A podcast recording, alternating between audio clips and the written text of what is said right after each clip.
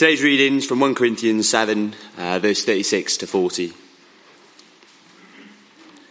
If anyone is worried that he might not be acting honourably toward the virgin he is engaged to, and if his passions are too strong, and he feels he ought to marry, he should do as he wants. He is not sinning. They should get married. But the man who has settled the matter in his own mind, who is under no compulsion but has control over his own will, and who has made up his mind not to marry the virgin, this man also does the right thing. So then, he who marries the virgin does right, but he who does not marry her does better. A woman is bound to her husband as long as he lives, but if her, her husband dies, she is free to marry anyone she wishes, but he must belong to the Lord. In my judgment, she is happier if she stays as she is, and I think that I too have the Spirit of God.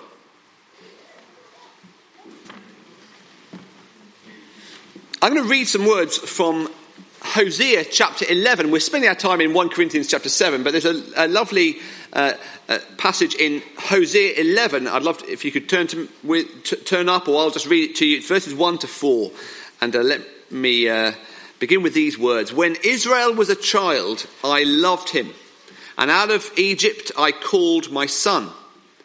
But the more they were called, the more they went away from me. They sacrificed to the Baals and they burned incense to images. It was I who taught Ephraim to walk, taking them by the arms, but they didn't realize it was I who healed them. I led them with cords of human kindness, with ties of love. To them I was like one who lifts a little child to the cheek, and I bent down to feed them. Let's just pray as we come to God's word. Heavenly Father, we thank you for this uh, reminder of the t- great tenderness that you have demonstrated to us. And uh, though we're many centuries after the people of Israel, yet we know in our hearts we turn from you so quickly. We thank you so much for your tender love that draws us with cords of loving kindness that lifts us, as it were, to your cheek and feeds us tenderly. And so please, Lord God, feed us now. Speak to us wherever we're at, whatever our background, whatever we're experiencing right now, please would we hear your voice? And we pray you'd help us to put what we hear into practice. And we pray for Jesus' sake. Amen. Octavio Guillen and Adriana Martinez got engaged in Mexico in 1902. And for various reasons, they kept putting off the wedding. Day after day, month after month, year after year, until in June 1969, having been engaged for 67 years, Octavio presumably ran out of excuses and um, the world's longest engagement came to an end as he and Adriana exchanged wedding vows and rings. They were 15 years old when they got engaged and they were 82 years old on their wedding day. Uh, clearly, someone hadn't been reading 1 Corinthians chapter 7.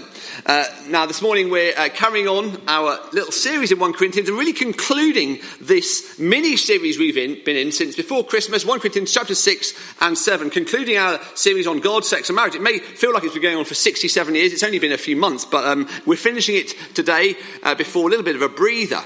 Um, and really, today's passage is a continuation of the passage which we looked at last week, which was um, Paul explaining the blessings of being unmarried. Now, let me just give you a bit of background because uh, the first third of uh, 1 Corinthians chapter 7 talks about the blessings of marriage. And uh, what a great blessing it is. We saw that. And uh, if you were away, please head to our church website or YouTube channel or Spotify, wherever you head out and listen to podcasts. You can download uh, the messages there. The great blessings of marriage in chapters uh, 17, verses 1 to 16.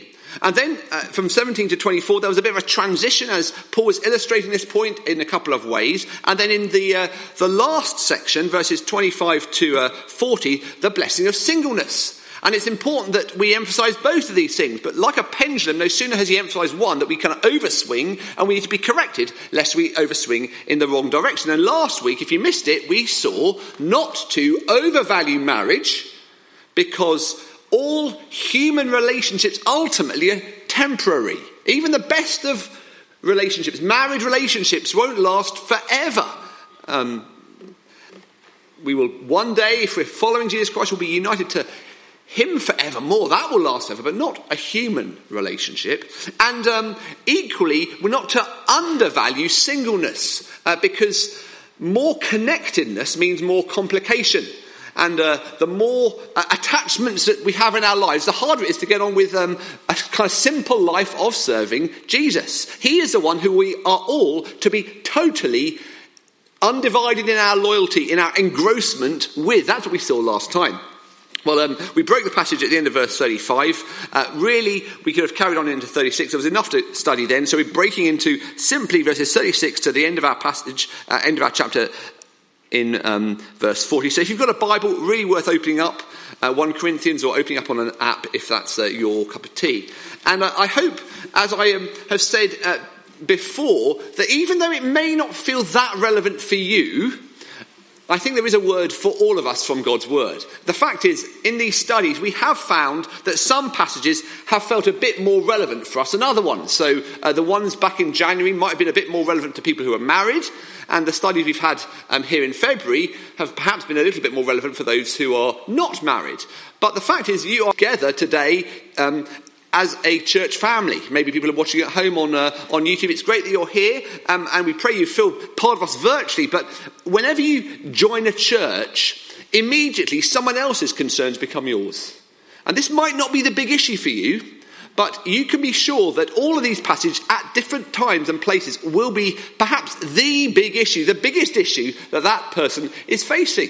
The biggest source of temptation, the biggest prayer point, the issue that keeps night asleep, etc. So even though you may not find it that relevant, I hope that hearing God's word to someone in a different space will inform your prayers and your support, if nothing else. Well, here's our first point, and it's specifically now for those who are in relationships. Don't take forever to decide whether you'll marry. Don't take forever to decide whether you'll marry. Now, in our passage, we're in 36 to 40, but uh, verses 37 to 38, Paul has said in verses 25 to 31. So we're not going to spend loads of time there, but we are going to spend quite a bit of time in verse 36. So if you've got a Bible, you want to look down to verse 36. Let me read out these words.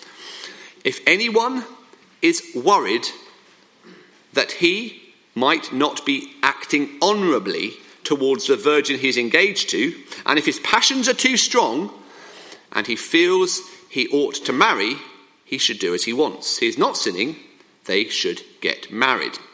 Now imagine grand old Octavio and uh, Adriano didn't know this verse as the years rolled on, but if they did, things would have probably have been a bit different. But before we apply it just to them, let's pause and think of what exactly Paul is and is not saying, because it's actually, even though it reads quite straightforwardly in our English Bibles, um, the the kind of the, the Greek that lies behind it is a little bit tricky. So have a look down. The key phrase is that middle section which says, and if his passions are too strong and he feels he ought to marry, he should do as he wants.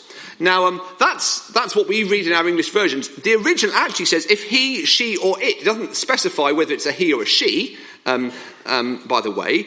And where it says uh, feels his passions are too strong, that phrase literally is if he or she or it is over the top, then they should get married. So if he or she is he or she is over the top, then they should be married. So now the, the interpreters of the Bible are trying to work out what does that actually mean? He or she is over the top. And uh, there are various ways of reading it. So you could read it the way um, that our current English uh, translations uh, have it, where it's it's a he, and its passions are over the top. So, uh, presumably, uh, he's out of control with his hormones and he needs to um, be married, a little bit like the way uh, the principle uh, applied in chapter 7, verse 9. If they cannot control themselves, they should marry rather than burn with passion. That's the kind of, that's that reading of it. Um, it could be she, it could be he, but it's the kind of the passions being the big thing there. Or it might be that um, it's to be understood as um, over the top as, and if you look in some of our Bibles, we have a little footnote where it says, little footnote B, it says, or if she is getting beyond the usual age of marriage. And so it might be that the girl um, is over the top, i.e., they, she's getting older. And um, she's been left so long that, um, come on, marry, marry this person who you're engaged to. And, and it might be that that's what Paul is talking about. So either, either passions are over the top or they're getting older all the time. And it could be either, um, maybe the, um, the, the, temperature of the relationship is climbing up and up and up, but the sense of responsibility that uh, getting married um, needs to be done is just being delayed and delayed and delayed. Now, we don't, I think, really need to tie ourselves to one reading or another. Personally, I think I'm inclined to say it's uh, the passions over the top one because it says at the start, if anyone's worried that they might not be acting honourably. Again, this could be male or female here, acting honourably. So it seems like the kind of sexual desire is kind of running away from itself. Okay, that seems to be what's going on. Paul here is um, particularly talking about engaged couples. When it, it, reads, um, if anyone is worried that he might not be acting honourably towards the virgin he's engaged to, it simply is his virgin. So it could be uh, a someone who's been engaged formally, or a betrothed one, or just there's a relationship going on established, which I think is certainly our context today. And the lesson, I think, is quite clear from Paul. Those who are in relationships, however you want to define them, in friendship etc., don't take forever to decide whether you'll marry. We've said over and over again over the last uh, few months God is for sex. Sex is for marriage between a man and a woman, and marriage is for life. And now I know that um, that may seem incredibly controversial. You can dig into the messages that we've looked at in the past to try to justify that. But that last line, marriage is for life, that may inspire some of us today. Wow, awesome. Marriage is for life. What a beautiful picture of permanence and a, a vision of togetherness and stability and commitment. Shakespeare's sonnet 116 love is not love which alters when its alteration finds you that sense of wow, permanency with someone forevermore inspires many, terrifies many. Maybe you today, like, terrified the idea of marriage. My goodness me. A terrifying prospect of being with one person forever. That is God's blueprint, friends, for uh, sexual relationships. Don't, in other words, go into marriage with your fingers crossed behind your back, uh, thinking, well, I've got a get out of marriage card free, I can play at any moment. No, Paul has made it very clear there are only very limited reasons in which a marriage can end. And if you happen to fall out of love, don't mean you just play the card and get out of it. No, despite what um, the government are seeking to put through at the moment. No, well, how does the marriage service put it in the famous words that you may have heard if you've ever been to a wedding before? No one should enter into marriage lightly, carelessly, or without due consideration. Now, if we just kind of um, step out from the text and try and apply this culturally for a moment, it's probably fair to say that in our wider culture, and perhaps it's influenced our Christian subculture, uh, many find that um, they just delay and delay and delay and delay making the decision whether or not to get married. And I think that delay can occur for various reasons. I think on the one hand, I think the concept of till death us do part with its, its set of um, associations of commitment really does freak people out. The idea of being committed, I mean, just think about it. In other contexts, when else do you make a decision that is so irreversible? Other than following Jesus Christ, you, are not kind of bailing out on him when the, the going gets tough. You stick with Jesus and you stick with your spouse. But less and less in our society, 21st century, do you buy a job for life, or, or get a job for life, or buy a house for life or join a church for life, even. In, a, in our previous generations, that's kind of what you did. Whereas now we kind of pick and choose and chop and change quite easily. And so the idea of committing to one person and deliberately choosing to cut down our options and agree to have pathways closed down for us, that's just very, very scary for a lot of people. Committed to one person forevermore, that fear of commitment. It may be, another reason, a bad experience of marriage. And maybe you have witnessed, and I'm sure there will be people here in the room today who have witnessed the uh, tragic breakup of a marriage of people who you know and love. Maybe mum and dad uh, split up, and you can still remember when you heard and the heartache that it brought. Or a brother or sister split up, or maybe you've experienced a breakup yourself, or you've seen a friend in a difficult marriage or maybe with difficult kids and it's just so, so hard. You think, my goodness if that's what I'm going to be signing up for, then maybe no thanks. Maybe I'll just keep delaying it. I don't want to put myself, I don't want to put other people, I don't want to put kids in that situation. Maybe others of us here today just feel so aware of the sin that we have in our hearts that sense of, I'm a broken person, I've failed, I've run away from God rather than run towards Him. Really? Could I be a faithful spouse for life? I can hardly be a faithful Christian for a week. This is not for me. Could I be the perfect husband, the perfect wife that my spouse longs for me to be? I guess others of us here today, maybe we've got friends, it may well be us here in the room uh, this morning um, who are already in a relationship, enjoying all the perks of marriage without marriage. So maybe you've got used to being together, you're kind of, you're a couple always going hand in hand wherever you go, you're never seen apart. You're used to the late night conversations, the openness, the intimacy, maybe emotional, maybe physical. Maybe you're even sleeping with your boyfriend or your girlfriend or your fiance. You think, look, I've got everything that I'll get with marriage. Why ruin it by putting the ring on? Like, it's totally fine as it is, kind of thing. But again, we've seen over the course of the term, God is for sex, yes, but sex is for marriage. Do you want to enjoy the perks of one fleshness? You've got to publicly leave your father and your mother and solemnly covenant together with your spouse in the union of marriage before two become one. I think Paul is very aware of the temptation to postpone marriage, postpone it, postpone it, um, afraid of the formalizing of commitment but then having delayed the struggle for purity that so often comes. Um, and that's, I think, what he's talking about when he talks about passions being too strong. You, you're going out, you've got to, between the two of you, great passions developing, and that's a good thing, but you're not doing the decent thing of actually deciding to be married. Just thinking for a moment about romantic relationship, I guess the primary point, surely the primary point of a romantic relationship is to get to know someone else, at least initially, finding out whether we're suited for each other. Could this uh, man or woman be the father or mother of any children that God happens to bring into our lives? Uh, maybe when you share ideas about the future, share experiences about your past, think through whether there's a match here. That's what you're doing, I hope, if you're going out with someone or thinking about it.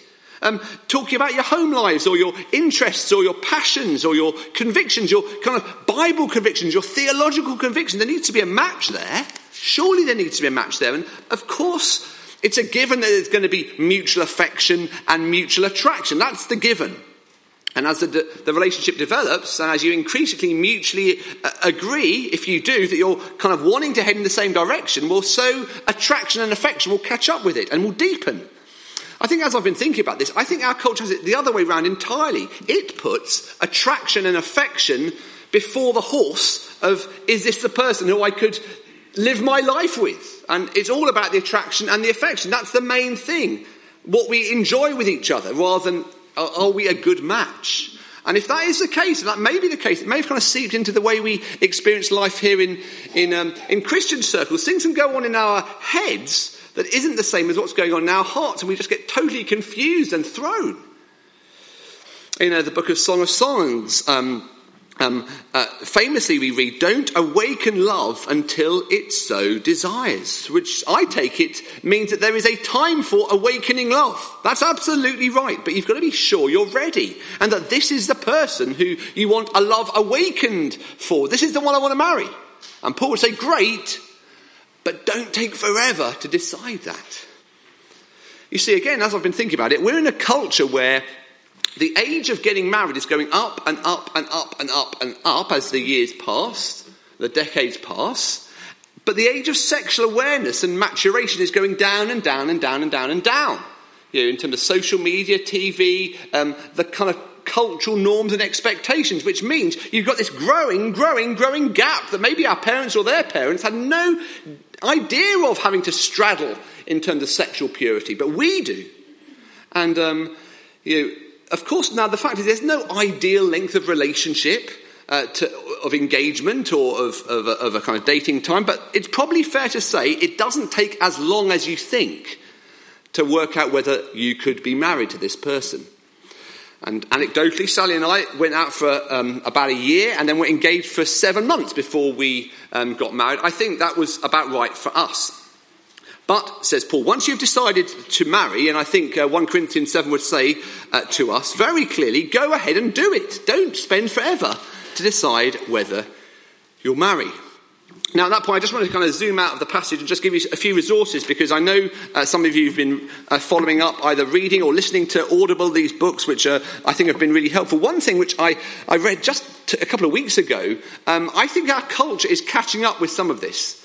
Um, so I read this article, which um, is, was in the Sunday, uh, excuse me, the New York Times, uh, entitled "Too Risky to Wed in Your Twenties." Not if you avoid cohabiting first. And the argument is that actually, where you know, for many years, the assumption has been if you really try it out before you get married, actually, increasingly, um, the, the, the, data is seemingly suggesting that people who haven't lived together before getting married and then getting married rather younger, say in their 20s, are actually proving more stable in their marriage relationships than those who had tried it out first. A very, very interesting article. Go, go Google that, the New York Times, 5th of Feb 2000. Uh, uh, 22. Then there's a few other books which I just wanted to kind of wave around for you um, to read or have a listen to. Sex, Dating and Relationships by um, Gerald Hiestand and Jay Thomas. A really, really helpful, relatively new book on the topic. Then um, another one called Pre-Engagement, Five Questions to Ask um, Yourselves. Very, very uh, worth, a short little booklet worth reading. And then one which steps back from the issue of relationships, but more the general question about wisdom and how do I make decisions? Should I go out someone at all? Should I get this kind of job? Should I move there? Should I change church? You name it, just do something, um, is the name of the book by Kevin DeYoung.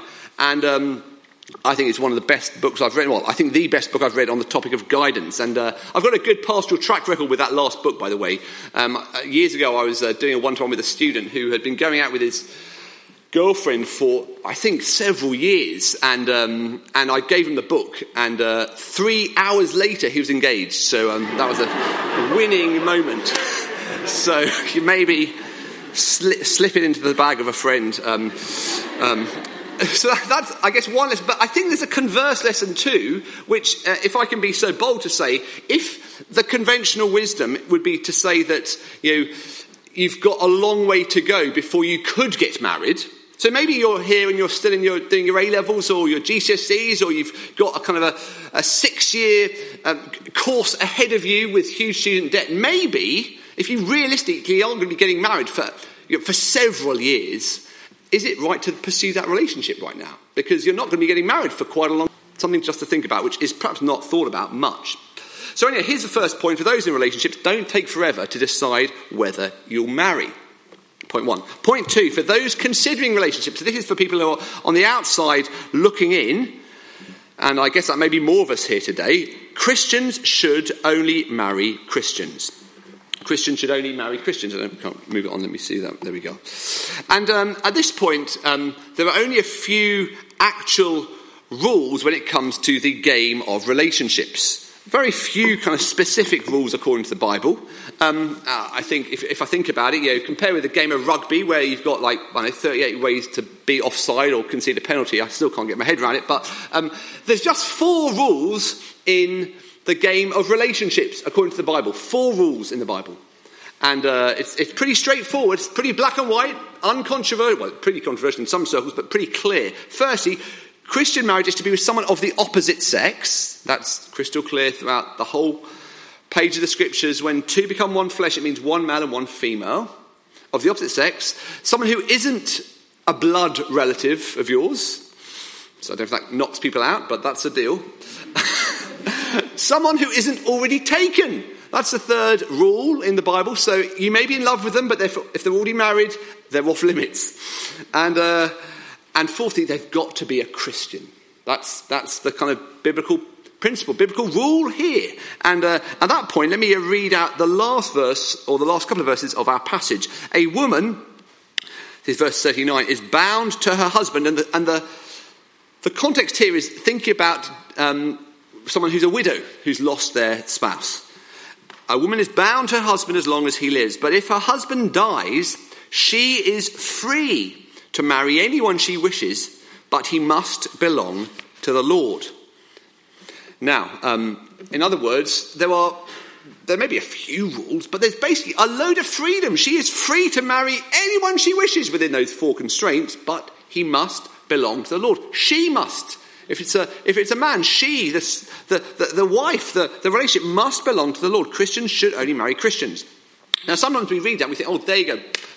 there goes the Bible popping the balloon of my fun. God wants to ruin me, you know, make my life a misery, spoil the joy around me, and particularly cut out from me a whole load of potential guys or girls who I might want to pursue a relationship with and my emotions might be leading me towards. And why are you ruining my life, God? We think. Well, is it so arbitrary? Does God want to ruin our lives? I would argue that God's plan is always the best plan. He has the better story, the better picture and vision of relationships and reality. And uh, let me read out some words from 2 Corinthians chapter 6 here. And I think this uh, might uh, kind of speak into it. 2 Corinthians 6. Do not be yoked together with unbelievers. For what do righteousness and wickedness have in common? Or what fellowship can light have with darkness? What harmony is there between Christ and Belial? Or what does a believer have in common with an unbeliever? What agreement is there between the temple of God and idols? For we are the temple of the living God. As God has said, I will live with them and walk among them, and I will be their God, and they will be my people. Therefore, come out from them and be separate, says the Lord. Touch no unclean thing, and I will receive you, and I will be a father to you, and you'll be my sons and daughters, says the Lord Almighty. Paul's logic is what fellowship does light have with darkness? What do they have in common? And uh, he's not there exactly talking about marriage, but there's clearly a wisdom principle here that says, what's the closest friendship that you could possibly have with someone else? Well, surely it's the one flesh union of marriage. And uh, at that point, it's therefore not only Bible kind of rule from 1 Corinthians 7, it's Bible wisdom from 2 Corinthians 6 that Christians only marry Christians. Now, I need to do a very clear and important parenthesis, which is to say, Paul has already in 1 Corinthians 7 addressed the the concept of mixed marriages, where you have a Christian who's married to someone who isn't a Christian. So he's not talking about that here. He's talked about that already. And I guess uh, the main way he will envisage that happening is uh, where you have two people who aren't following Christ, and then someone becomes a Christian once they're married, or comes back to the Lord and, and starts taking their relationship with God seriously when they have already married someone who isn't a follower of Christ. And uh, if you've got questions about how that plays out, then uh, do turn to uh, the sermon I preached, I think, about a month ago on 1 Corinthians 7. And certainly there's um, real, kind of real world experience of uh, friends I have, people here in the church uh, who are living in mixed marriages where there's one a believer, one not a believer, and can testify to God's amazing grace. Really amazing grace in what is sometimes a challenging situation. So I'm not wanting to kind of undermine that at all. Close brackets.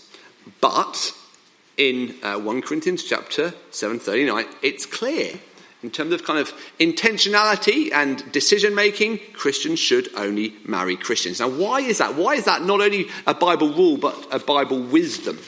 And I want to give you three very brief kind of reasons I think uh, is why God has established it this way. Having Jesus in common brings you together. Jesus in common brings you together. Uh, let's head down to the uh, Roath Park rose gardens after the service if the rain clears up. And if you're there and you look at a beautiful rose and uh, your partner is looking at that rose, then the closer you get to the rose, the closer you get to each other. It's simple, isn't it? And if that rose is Jesus Christ, the closer you are to Jesus, then necessarily, if they're seeking to get close to Jesus, they'll get close to you too. That's how it works. But if I'm looking at a white rose there and she's looking at a red rose over there, the closer we get to our respective roses, the further apart we will get. We can't fail to be in that way. Which means if, if one of you is pursuing Jesus as our first desire, our greatest love, and the other one is pursuing work or money and luxuries or sport or music or academic career or fashion or popularity, you name it, then necessarily the further apart we're going to get. I have to say, the marriages I've observed struggling in many respects have very often precisely struggled at this point. So can I urge you, please, those of you who are, who are unmarried and are looking in on a relationship, potentially thinking, maybe this is for me, can I plead with you? Don't go there. Having Jesus in common brings you together. It provides a basis for family life. That's the next uh, kind of principle I just wanted to kind of flag up. In If in time God gives you children, and if one of you is seeking to bring that child up in the fear and knowledge of the Lord, and uh, is therefore wanting to make time for church, and uh, Sunday school and after school clubs and holiday Bible clubs and, and pay for, for that child to go to camps and beach missions and, and, uh, and summer ventures and that kind of thing. And uh, you're seeking to do family devotions and, and uh, pray at bedtime and all that kind of thing. And the other isn't. Well, that's a pretty shaky foundation on which to build a discipleship of that or those children. Now, again, I want to give you that parenthesis, which is back in chapter 7, verse 14. Uh, the Lord knows wonderfully, amazing good can be done through just one believing parent. And, uh, uh, and Paul is not ashamed to say that. And maybe you have experienced that yourselves here today. So I don't want to undermine that. But I do want to make the point that as a basis for family life, as you're stepping out into a relationship, then having Jesus in common provides a fantastic basis for family life. And many, many would testify to that here too. And uh, the last little lesson there is um, having Jesus in common will help you press on as a Christian. It really will. I guess this is a kind of converse or the mirror image of the first point. If you've got two people moving closer to one rose, it brings them closer to each other. Well, so too, if, if you've got two Christians who are wanting to move close to each other and Jesus in the middle of them, then you're going to necessarily get closer to Jesus, aren't you? That's just kind of how the logic works. So I suppose things like accountability together as, as a couple, as a family. You decide together that we're not going to watch that. And our devotion to Christ means we're going to say no to some of the things we watch or do. Or that commitment to have a quiet time and read the Bible each day. We think, I'd love to do it, but it's hard on my own.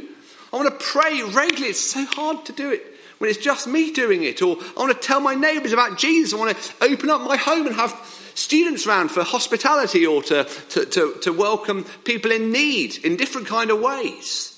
That's certainly been my experience um, in the uh, years God has given me uh, married to Sally. But when you just try to battle away doing all those things on your own, at godliness or getting to church when it's pouring down with rain, um, no one kind of earned any more righteous points for coming today, but it's great to see you because I know it was hard work. Or, or when you're trying to pray, and it's so much harder when it's you and there's someone else who's not really with you. And that old illustration that uh, you know, we used at youth groups about missionary dating, it's so much easier to pull someone off a chair who's standing on it than then to pull someone else up onto the chair that you're on. Just don't do it. Don't put yourself there, Paul would say.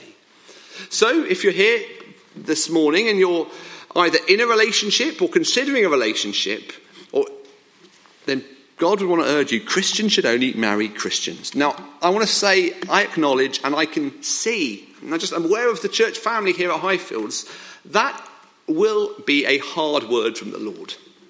It's not an easy word to say. It may feel like the eligible guys and girls are in short supply around you. That may well feel like the case. It may seem harsh if the person that you're going out with and your heart is moved to and you've got attraction and you've got affection, but in your head you know you don't have Jesus together. You think, oh, that is so hard. Why are you saying this, Dave? Or maybe you're here today and you experience same sex attraction and you think, realistically, I'm not going to be married to, to, to someone. You unless God does something miraculous in my heart and life. And so therefore I'm thinking, I'm just not going to be in this place. And it feels hard to say what I'm saying. Well, I just wanted to say if any of those are you, please, please don't suffer and struggle alone. Again, I would want to say it'd be so sad if in a large church like Highfields there's kind of people, people everywhere, but not a person to talk to. So do talk to a friend, a trusted friend, a home group leader, small group leader. One of the pastors, we'd love to talk with you. I remember several years ago, Ed Shaw, my friend, came to speak at Highfields, and he said everyone within a church family needs to have at least one or two people who know pretty much everything that's going on in your life. That's a good bar, isn't it, to, to work towards? Doesn't, doesn't mean to be everyone knows everything, but if no one knows everything, then you're kind of potentially on shaky foundations and things may go pear shaped. But let me assure you, from Bible rules and Bible wisdom, for those considering relationships, maybe even from the wisdom of those who are currently in mixed marriages, Christians should only marry Christians. I, I, just want to remind you of the gospel at this point, which is to say, we started, didn't we, by saying tomorrow, Valentine's Day, the best news on Valentine's Day is that God loves us as we are right now. With the pressures we face, with the brokenness that we have brought to the table, with the mess and the loss and the heartache, we are loved by God the Father, who cares for us like lifting a little child to his cheek to feed us and to give us what we need. He's got a closest relationship to us than you can imagine. We're loved by God the Son who gave his life for us, died on the cross, rose again to wash us clean, to wash our past, to give us a new present and a future. And we're loved by God the Holy Spirit who's with us, who'll never leave us, and who'll help us to step the next day forward with him in faith and in trust. Those considering relationships, Christians should only marry Christians. And then there's a, a wider principle for everyone. And I, there's a final point I wanted to make, which is a kind of, again, steps out of the specifics of a kind of marriage relationship, but I think is a principle for us all. And it flows from the, the, the Bible rules and the Bible wisdom that we've been seeing this morning. I think it's relevant for, for all of us, whether we're single, married, divorced, um, um, widowed, uh, going out, whatever it may be. And um, you might misunderstand me, so I need to make it really clear what I mean. But here's my third point a wider principle for everyone. The closer the friendship, the wiser it will be to have Jesus in common. Now, let me try and explain what I mean by that. The closer the friendship, the wiser it will be to have Jesus in common. Now, let me try and say what I don't mean. We absolutely here at Highfields emphasize something called friendship evangelism where we seek to share the gospel of Jesus Christ to people who don't know him. And I hope you have friends who don't know Jesus.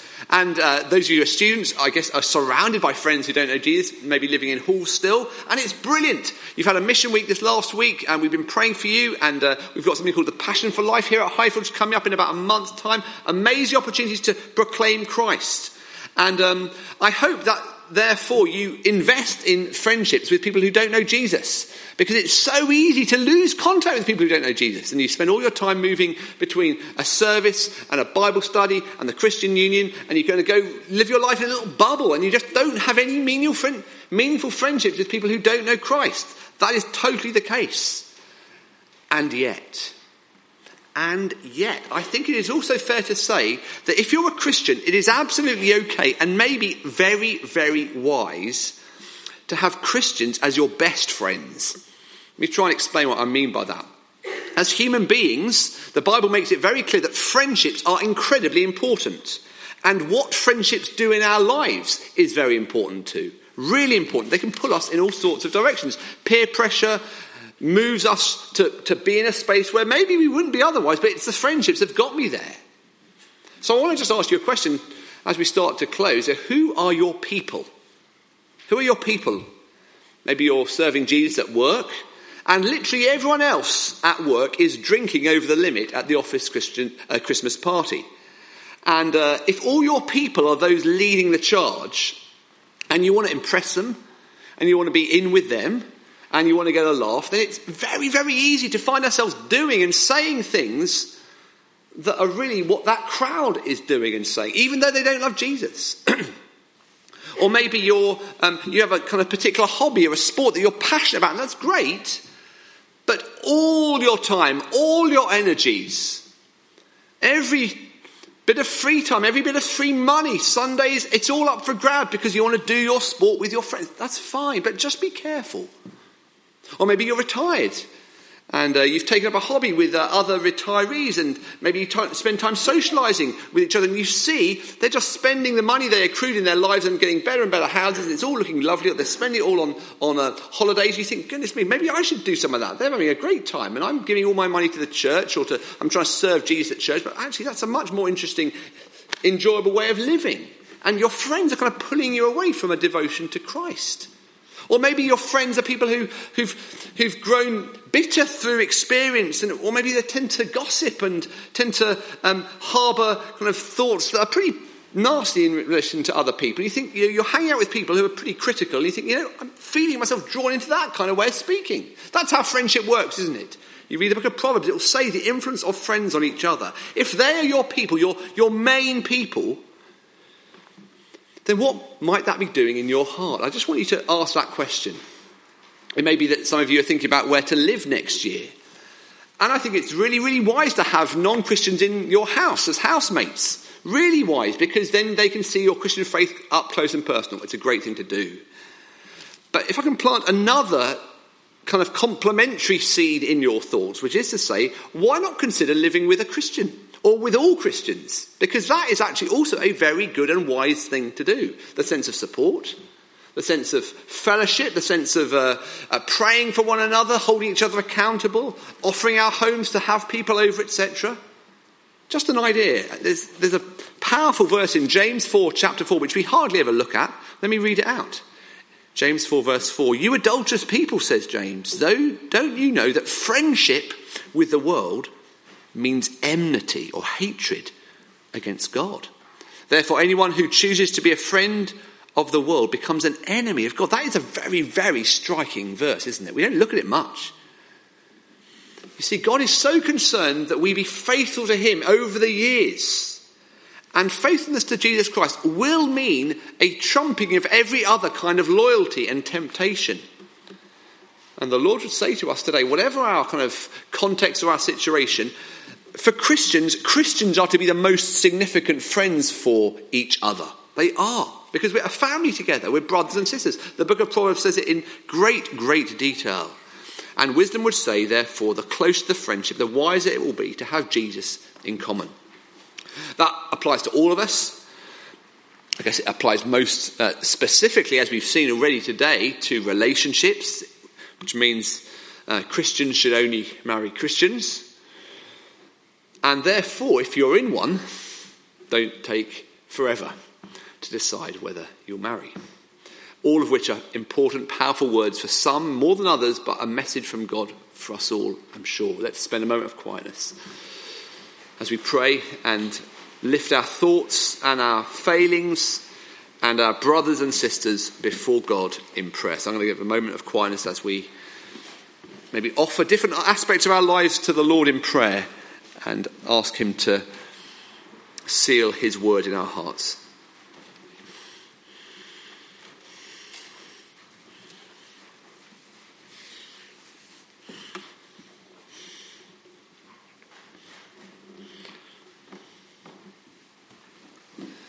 Gracious Father, we thank you so much that we come to you as little children to a Heavenly Father who knows exactly what we need. Before we even knew today, you knew what we needed today. Thank you for your grace that you give us in our time of need. When we feel lonely, thank you for your grace that you're there. When we feel torn and conflicted, thank you for your grace which is there. When we feel regret or guilt or shame. Thank you for your grace, which is there. Thank you that when we feel joy and expectation and hope, thank you that your grace is there. It never leaves us, it's always with us. It's been sealed in the blood of your dear Son, our Saviour. We praise you in his precious name. Amen.